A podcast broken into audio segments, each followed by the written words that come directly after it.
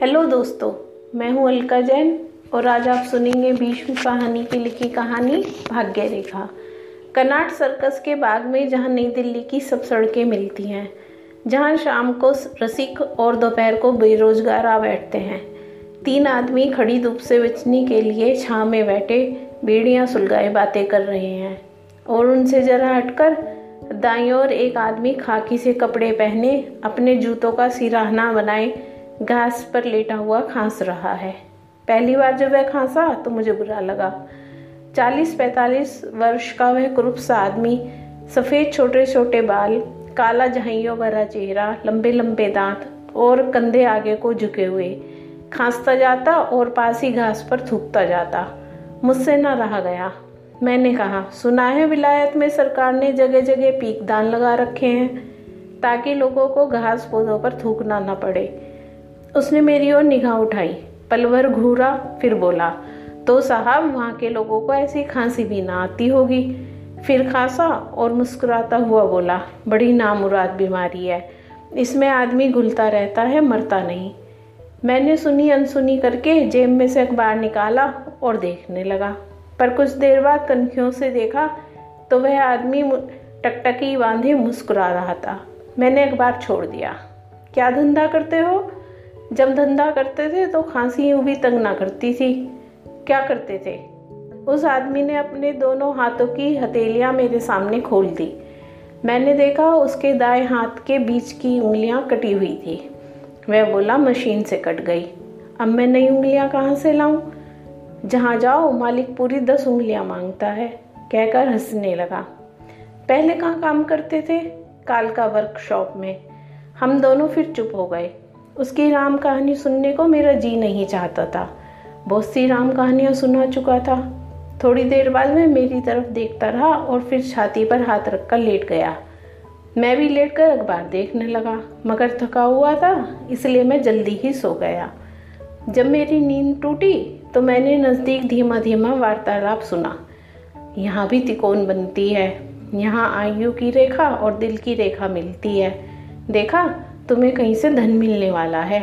मैंने आंखें खोली, वही दमे का रोगी घास पर बैठा, कटी उंगलियां हाथ की हथेली को एक ज्योतिष के सामने फैलाए अपनी किस्मत पूछ रहा था। लाग लपेट वाली बात नहीं करो, जो हाथ में लिखा है वही पढ़ो। इधर अंगूठे के नीचे भी तिकोन बनती है। तेरा माथा बहुत साफ है, धन जरूर मिलेगा। कब? जल्दी ही। देखते ही देखते उसने ज्योतिषी के गाल पर एक थप्पड़ दे मारा। ज्योतिषी तिल मिला गया। कब धन मिलेगा? धन मिलेगा। तीन साल से भाई के टुकड़ों पर पड़ा हूँ, कहता है धन मिलेगा। ज्योतिषी अपना पोथी पतरा उठाकर जाने लगा, मगर यजमान ने कलाई खींचकर बिठा लिया। मीठी मीठी बातें तो बता दी, अब जो लिखा है वह बता, मैं कुछ नहीं कहूँगा। ज्योतिषी कोई बीस बाईस वर्ष का युवक था। काला चेहरा, सफ़ेद कुर्ता और पजामा जो जगह जगह से सिला हुआ था। बातचीत के ढंग से बंगाली जान पड़ता था। पहले तो घबराया, फिर हथेली पर यजमान का हाथ लेकर कहा, तेरे भाग्य रेखा नहीं है। यजमान सुनकर हंस पड़ा। ऐसा ना कह साले, छिपाता क्यों है? भाग्य रेखा कहाँ होती है? इधर, यहाँ से उस उंगली तक जाती है। भाग्य रेखा नहीं है तो धन कहाँ से मिलेगा? धन जरूर मिलेगा। तेरा नहीं तो तेरी घरवाली की रेखा जरूर अच्छी होगी, उसका भाग्य तुझे मिलेगा। ठीक है, उसी के भाग्य पर तो अभी तक जी रहा हूँ। वही तो चार बच्चे छोड़कर अपनी राह चली गई है। ज्योतिषी चुप हो गया। दोनों एक दूसरे के मुँह की ओर देखने लगे। फिर यजमान ने अपना हाथ खींच लिया और ज्योतिषी को बोला, अब तू अपना हाथ दिखा। ज्योतिषी सकुचाया, मगर उसने छुटकारा पाने का साधन न देख अपनी हथेली उसके सामने खोल दी। यह रही तेरी भाग्य रेखा। हाँ, तेरा भाग्य तो बहुत अच्छा है। कितने बंगले हैं तेरे?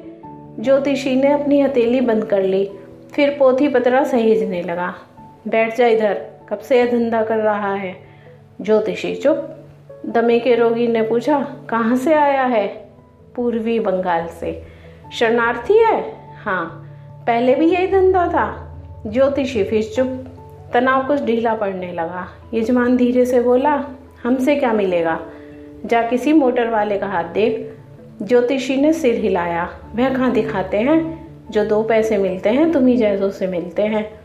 सूर्य सामने के पेड़ के नीचे ढल गया था। इतने में पांच सात चपरासी सामने से आए और पेड़ के नीचे बैठ गए। जा उनका हाथ देख, उनकी जेबें खाली ना होंगी। मगर ज्योतिषी सहमासा बैठा रहा। एकाएक बाग की आबादी बढ़ने लगी। नीले कुर्ते पजामे पहने लोगों की कई टोलियां फास के फुटपाथ पर बैठने लगी। फिर एक नीली सी लॉरी झपटती हुई आई और बाग के ऐन सामने रुक गई। उसमें से पंद्रह बीस लटदारी पुलिस वाले उतरे और सड़क के पार एक कतार में खड़े हो गए। बाग की हवा में तनाव आने लगा। राहगीर पुलिस को देखकर रुकने लगे। पेड़ों के तले भी कुछ मजदूर आ रुके। लोग किस लिए जमा हो रहे हैं? ज्योतिष ने यजमान से पूछा। तुम नहीं जानते? आज मई दिवस है, मजदूरों का दिन है। फिर यजमान गंभीर हो गया। आज के दिन मजदूरों पर गोली चली थी, आज लाठी चलेगी। सड़क के दोनों ओर भीड़ जमा हो गई। सवारियों का आना जाना रुक गया।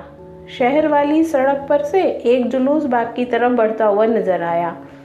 फुटपाथ वाले भी उसमें जाकर मिलने लगे। धीरे धीरे वह भीमाकार जुलूस आगे बढ़ने लगा।